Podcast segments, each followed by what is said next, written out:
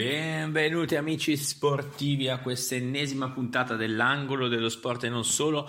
Questa sera ci focalizzeremo semplicemente su pallacanestro, basket, cosa è successo nella settimana europea, cosa è successo nel weekend di Serie A e cosa andremo a vedere in questa lunghissima settimana, affrontando anche alcuni dei rumors di mercato, non soffermandoci troppo perché le voci poi sono soltanto voci, ma bando alle ciance e siamo pronti per partire. Prima o poi metterò una sigla di entrata e musichette sotto, però poi quando il mio podcast avrà fondi a sufficienza. Partiamo da cosa è successo nell'ultima giornata di Serie A, la giornata numero 16 di 30, dove abbiamo visto molte sorprese. Ovviamente le due sorprese più grandi sono le sconfitte di Olimpia Milano e di Virtus Bologna, in due modi diversi. L'Olimpia Milano non è riuscita a rimontare la Reggiana, la Reggio Emilia, che è riuscita a portarsi a casa due punti fondamentali per la volata salvezza, e la Virtus Bologna invece si è fatta rimontare tantissimi punti, mi sembra 21 punti, perché l'ultimo parziale è finito 31-10, vi leggo anzi i parziali, sono stati 13-29 nel terzo periodo a favore della Virtus Bologna, 31-10 nel quarto periodo a favore di Brindisi. Quindi questa sconfitta clamorosa sostanzialmente, perché nessuno si aspettava, con questi 18 punti di Nick Perkins e 15 di Kai Bowman. Brindisi che porta a casa una bellissima vittoria, una vittoria che fa anche tantissimo morale, e siamo soltanto contenti per la squadra di coach Frank Vitucci. Milano continua la sua crisi, Milano non c'è assolutamente nulla da dire, 26-17 il terzo parziale della partita a favore ovviamente di Reggio Emilia, e 8-13 il quarto periodo. Ora uno potrebbe dire: ma come, una squadra di Serie A ha segnato solo 8 punti? Sì, Reggio Emilia, peccato che Milano ne abbia segnati 13 punti per l'Olimpia Milano in 10 minuti, è qualcosa di, io penso, scandaloso. 22 punti in 28 minuti per Brandon Davis, 13 per Nicolò Melli, sempreverde Nicolò Melli.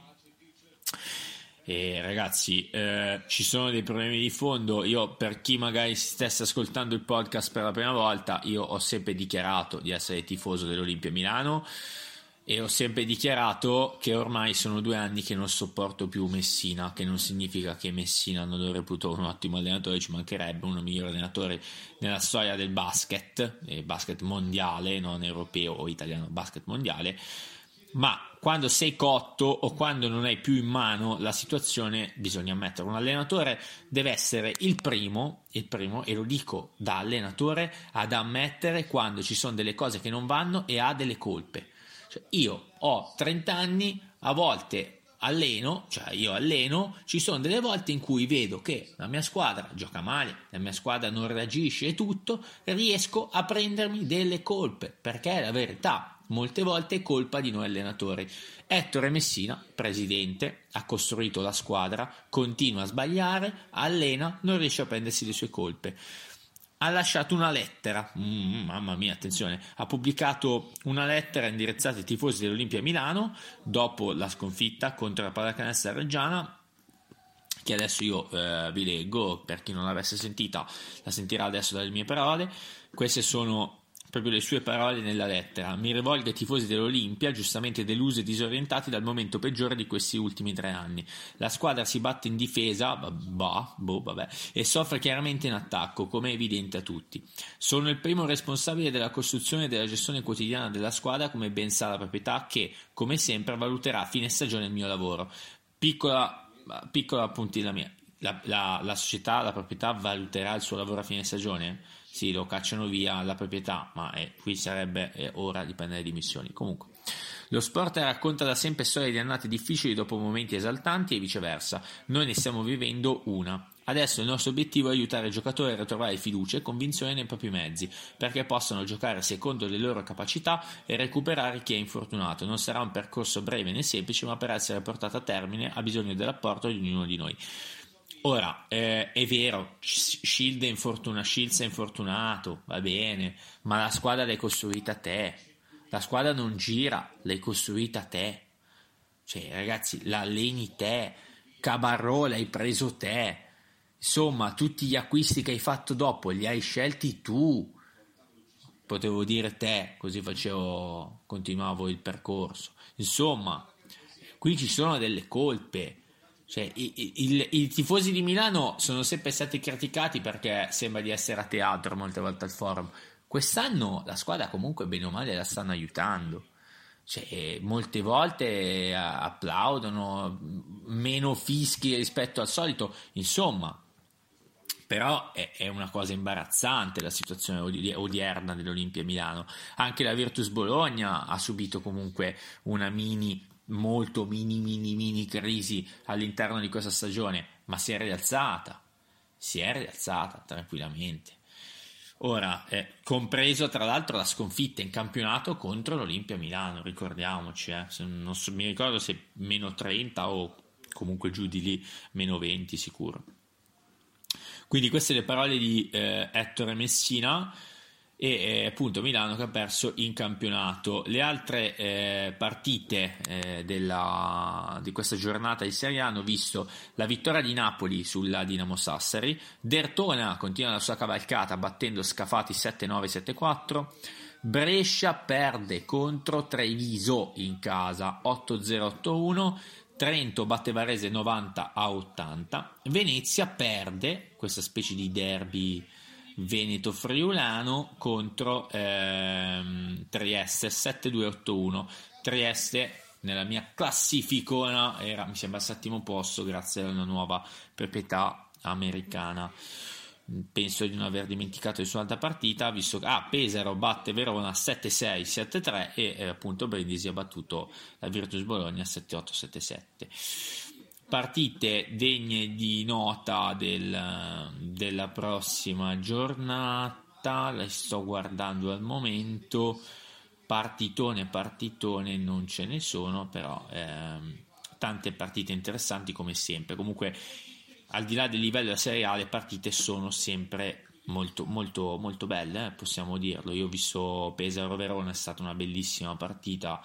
Poi i giocatori, due americani di Verona, mi piacciono davvero molto, sono secondo me due ottimi giocatori, al di là di Cappelletti comunque sta facendo un'ottima stagione ma un po' di scontinuo.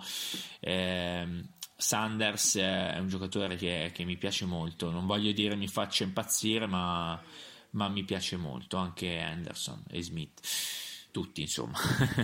No, detto questo, Pesaro 2 punti importanti in casa, soffrendo tantissimo nel terzo periodo, 10-20, perso il terzo periodo contro Verona ovviamente, per poi riprendersi nel quarto 25-14.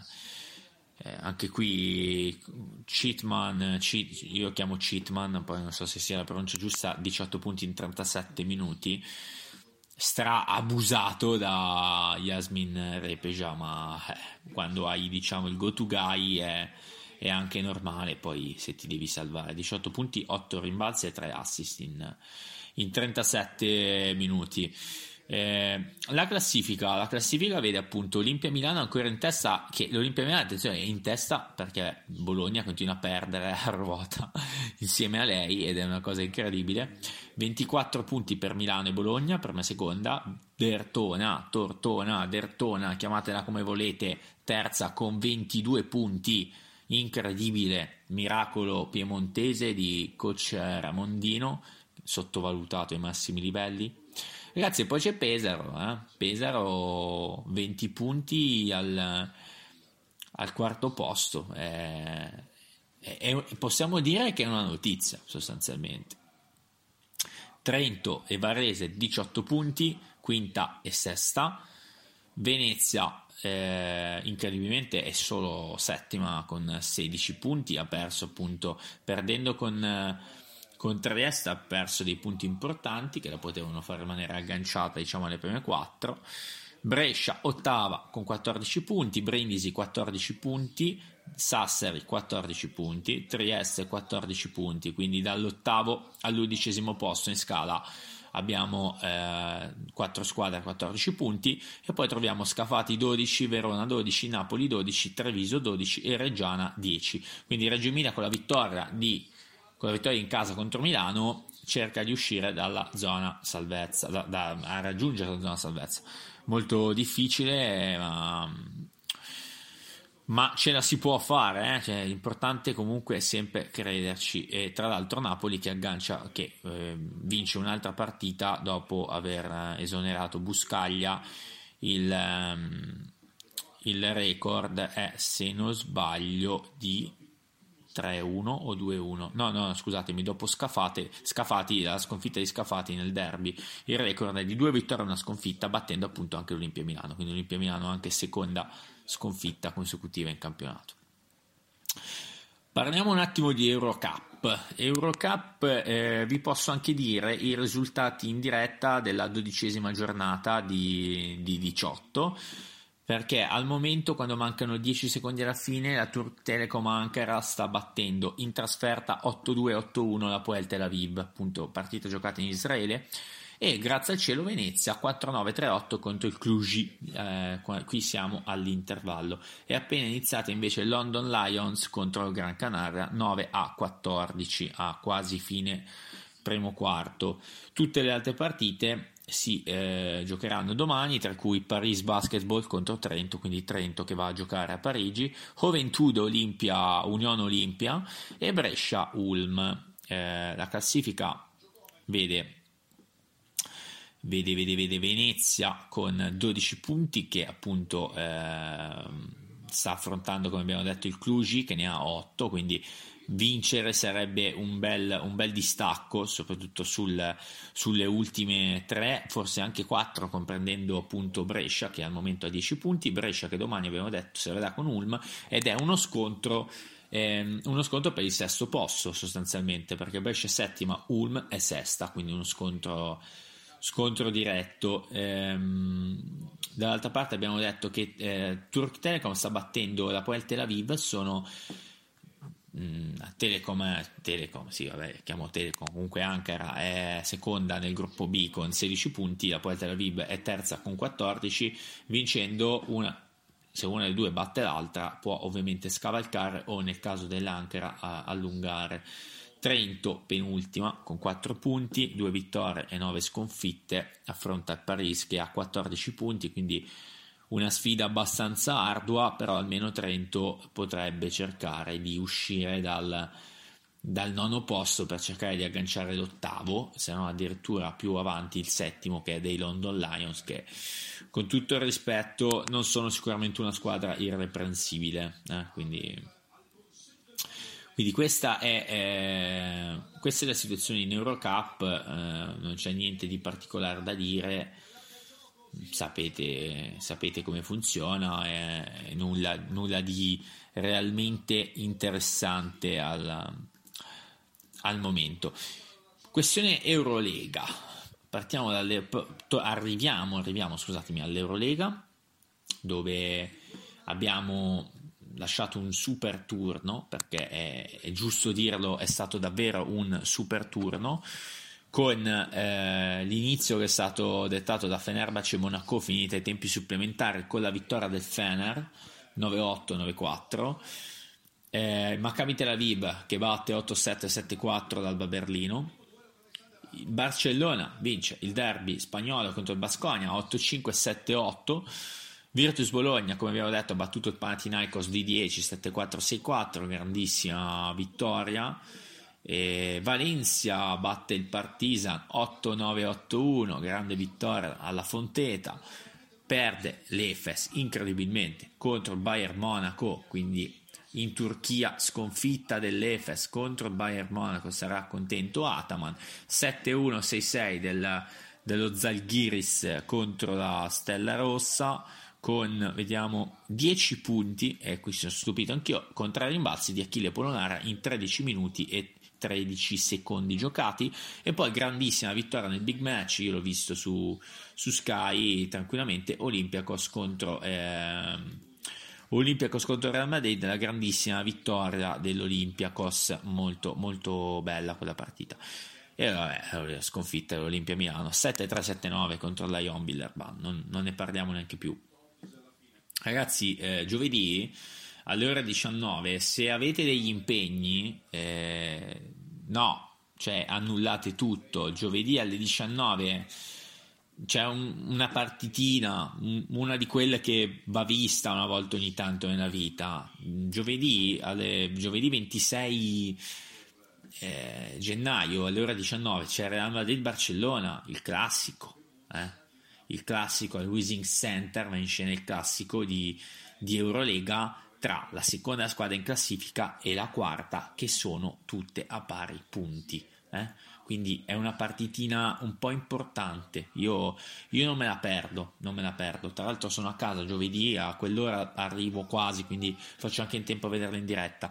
Alba Berlino poi sfida Valencia, la Ion Villarban Fenerbahce, Monaco Olimpia Milano. Monaco Olimpia Milano è la partita in cui Heinz si è arrabbiato con gli arbitri, è stato espulso e ha dato la svolta per l'Olimpia. Non vorrei che spero che possa essere così anche stavolta. Panathinaikos Zalgiris, Stella Rossa Partizan. Ecco, stavamo dicendo che il 26-1 al 19 c'è un derby, il 27-1 alle 19, sempre alle 19, e anche lì se avete impegni, state a casa.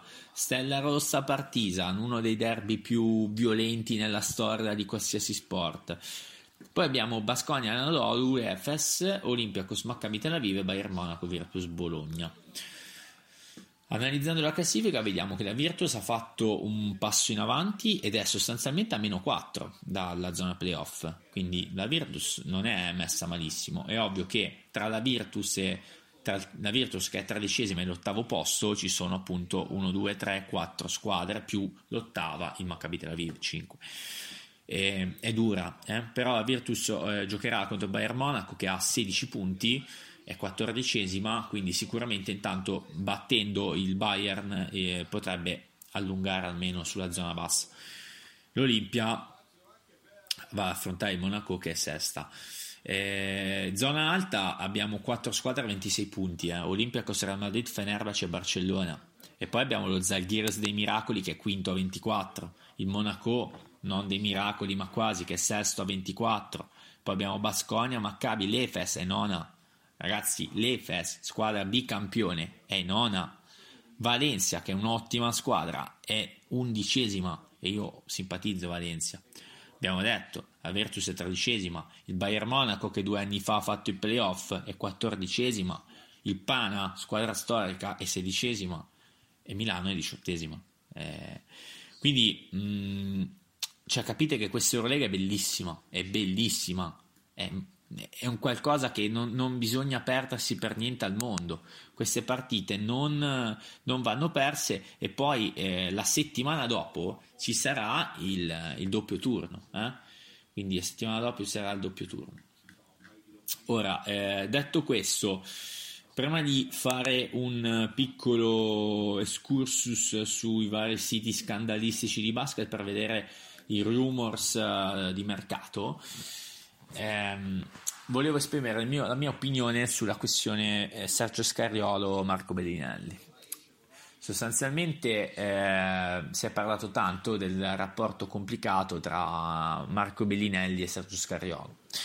Ora, io sono totalmente dalla parte di Sergio Scariolo, per un semplice motivo.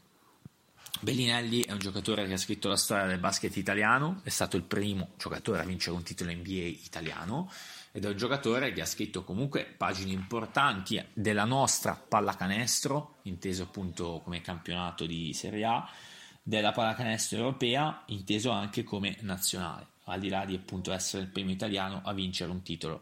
Ed è stato un giocatore che anche in NBA è sempre stato conteso da molte squadre, perché è anche, possiamo dirlo almeno da quello che che si può intuire una persona intelligente, un uomo intelligente, un ragazzo intelligente, un giocatore intelligente, ha fatto delle scelte giuste e io stimo tantissimo Marco Bellinelli, assolutamente. Però un allenatore come Sergio Scariolo ha un gruppo di campioni da gestire e bisogna essere sinceri, al momento Marco Bellinelli non è un giocatore top. Al momento Marco Bellinelli è un giocatore che io, Fabrizio, vorrei sempre nella mia squadra, ci mancherebbe altro, ma andiamo a prendere, non lo so, guardate, prendiamo la classifica di Eurolega, andiamo a prendere Olympiacos, Real, Fenerbahce, Barcellona, le prime 4, e poi scendiamo, lasciamo stare alcune, prendiamo Maccabi, Efes, prendiamo Panathinaikos, sì dai anche il Panathinaikos, quindi 1, 2, 3, 4, 5, 6, 7 squadre se non sbaglio ho contato, no?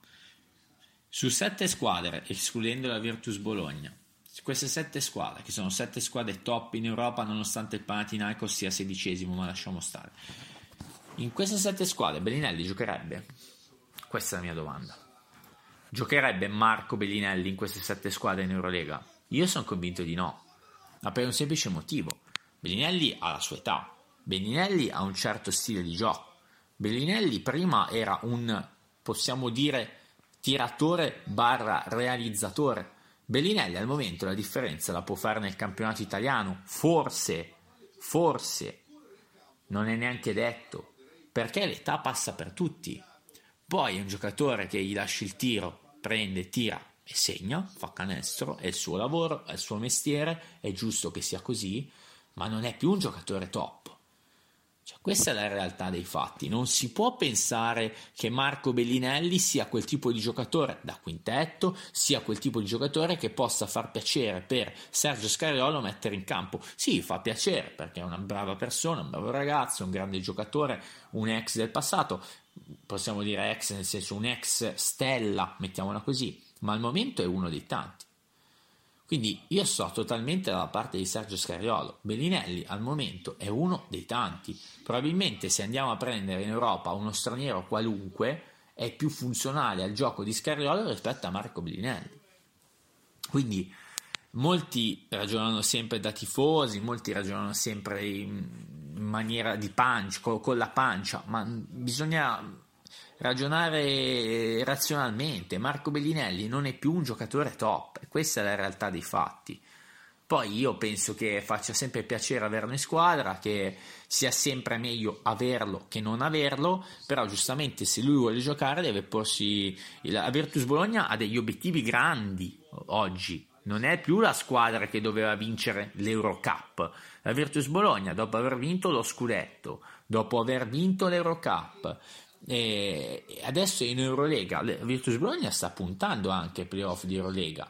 Ovviamente saranno difficili da raggiungere, non so se l'abbiano dichiarato, però la realtà è quella. Quindi di cosa stiamo parlando? Cioè servono giocatori funzionali. Tutta la vita Marco Bellinelli, per l'amor del cielo, ma non possiamo pensare che al momento sia un giocatore strafunzionale all'idea di gioco di Sergio Scariolo.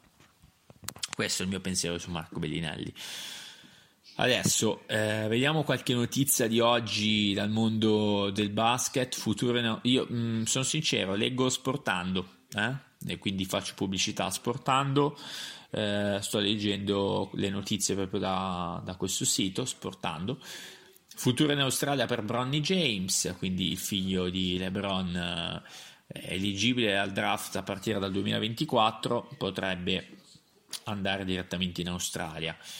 Avevo letto una notizia, Zamboanga Valientes, ufficiale del colpo Mario Chalmers, grandissimo Marione, il team filippino di basket degli Zamboanga Valientes compra Mario Chalmers, l'ex campione NBA, visto anche alla Virtus Bologna tra l'altro, incredibile Marione. In uscita Pirlia Harry dal Basconia, il Basconia sul mercato per cercare un playmaker, sempre quello che riporta Sportando. a causa di un infortunio è rimasto fuori nelle ultime partite Pierri, e quindi Basconia, che comunque abbiamo detto che è in settima posizione di Eurolega, sta cercando un'alternativa. Shabazz Napier, altro ex giocatore dei Miami Heat, pronto per firmare con il Panathinaikos. Tra l'altro Napier l'abbiamo già visto ovviamente in Europa, ormai gioca in Europa, secondo me anche lì non ha espresso tutto il suo potenziale, ma in generale nella sua carriera Shabazz Napier, giocatore che a me faceva impazzire quando è entrato nella Lega, in NBA, ma non ha espresso, diciamo, il suo potenziale. Pesaro ha confermato fino al termine della stagione John Axel Goodmunson, in 20 minuti 5.7 punti, 2.7 rimbalzi e 2.5 assist. Ed eccolo qui la notizia che avevo letto in realtà già oggi: Adrien Moorman verso l'accordo con lo Zenit. In realtà dovrebbe aver firmato già con lo Zenit San Pietroburgo il francese, in uscita dal Monaco. Si era parlato anche della ASVEL Villeurbanne per Moorman, e invece è finito per firmare con lo Zenit San Pietroburgo, dove va a raggiungere anche Labiri, l'ex giocatore di Valencia, e Thomas Hurtel, il grandissimo minchioncello. Quindi queste sono le notizie. Poi scendiamo sempre più giù. Shanky Longs, rilasciato Greg Monroe. Mamma mia, che brutta fine che ha fatto Greg Monroe, che era venuto anche al Bayern Monaco. Anche lui, Greg Monroe, spendiamo due paroline. Secondo me Greg Monroe anche lui non ha espresso il suo potenziale, ma perché si è anche adagiato sugli allori. Monroe, anche lui, sono sincero, io non ho peli sulla lingua, è un giocatore che mi piaceva molto e puntavo tanto su di lui anche quando giocavo a NBA 2K, sono sincero, e mi dispiace non abbia espresso il suo potenziale. E fa ancora in tempo, bene o male, perché ha 32 anni, speriamo venga in Europa e ci faccia un po' divertire col suo tiro dalla media sotto canestro, ma... niente di particolare. Maccabi ha confermato Jalen Adams, quindi altro colpo del Maccabi. Vediamo se c'è qualche altra notizia interessante. Interesse per Perkins e per Reggio Emilia, ma qui comunque stiamo già scendendo, quindi niente di particolare. Avevo letto dei rumors NBA, Richard Holmes nome caldo per il mercato dei buyout, sì, però uno che segna 3.3 punti e 2.2 rimbalzi di media stagione non è che mi sembra che sia un colpaccio. Si punta OJ Anunoby in casa Toronto Raptors. Miami e Boston sulle tracce di Willy Hernan Gomez, Willy, queste sono altre notizie che stiamo leggendo in diretta. I Suns sul mercato, obiettivi Quickley, Rosier e Van Vliet. I Suns, se dovessero prendere Van Vliet sarebbe tanta roba, però siamo sempre al solito discorso.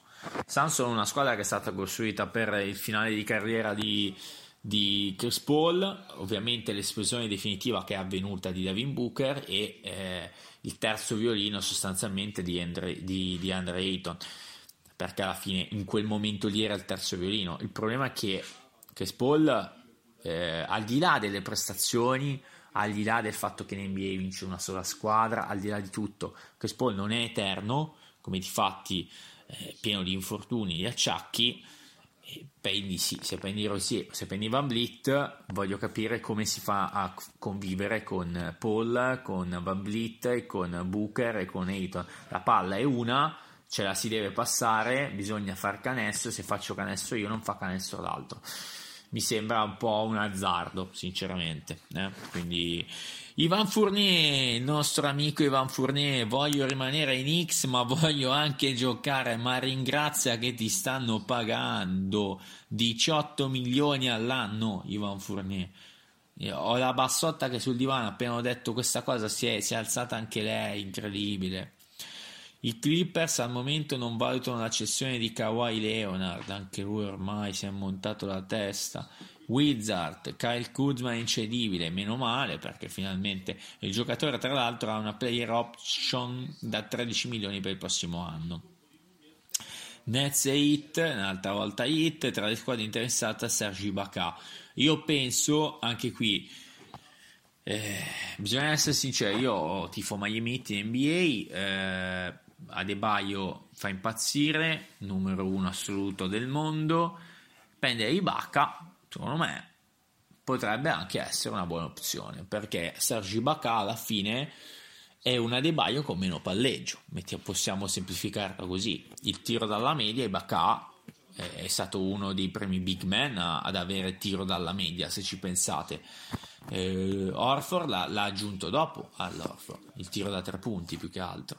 Ibaka non si è evoluto, si stoppate, rimbalzi, fisico, schiacciate, tiro, e non si è evoluto. Ora a 33 anni secondo me Serge Ibaka ha la possibilità di andare in un'altra contender, perché adesso è a Milwaukee, e perché no dire anche la sua. Io penso che possa tranquillamente farlo, io penso che possa. Il Knicks sul taccuino c'è Grayson Allen, ma se ripeto abbiamo Fournier, se diamo via Fournier magari ce la possiamo anche fare. Niente, queste sono le principali notizie del mondo, anche NBA. Io penso che per questa serata questo podcast si possa concludere. È stato forse un podcast meno entusiasmante rispetto a tutti gli altri, sono io il primo a pensarlo, capitano anche queste serate, abbiamo parlato solo di basket, la nostra forza è parlare di tutto, torneremo più forti e più affamati di prima probabilmente giovedì, parlando magari anche di finanza. Oggi non vi voglio snocciolare niente, ci sentiamo, un saluto e un abbraccio dall'angolo dello sport.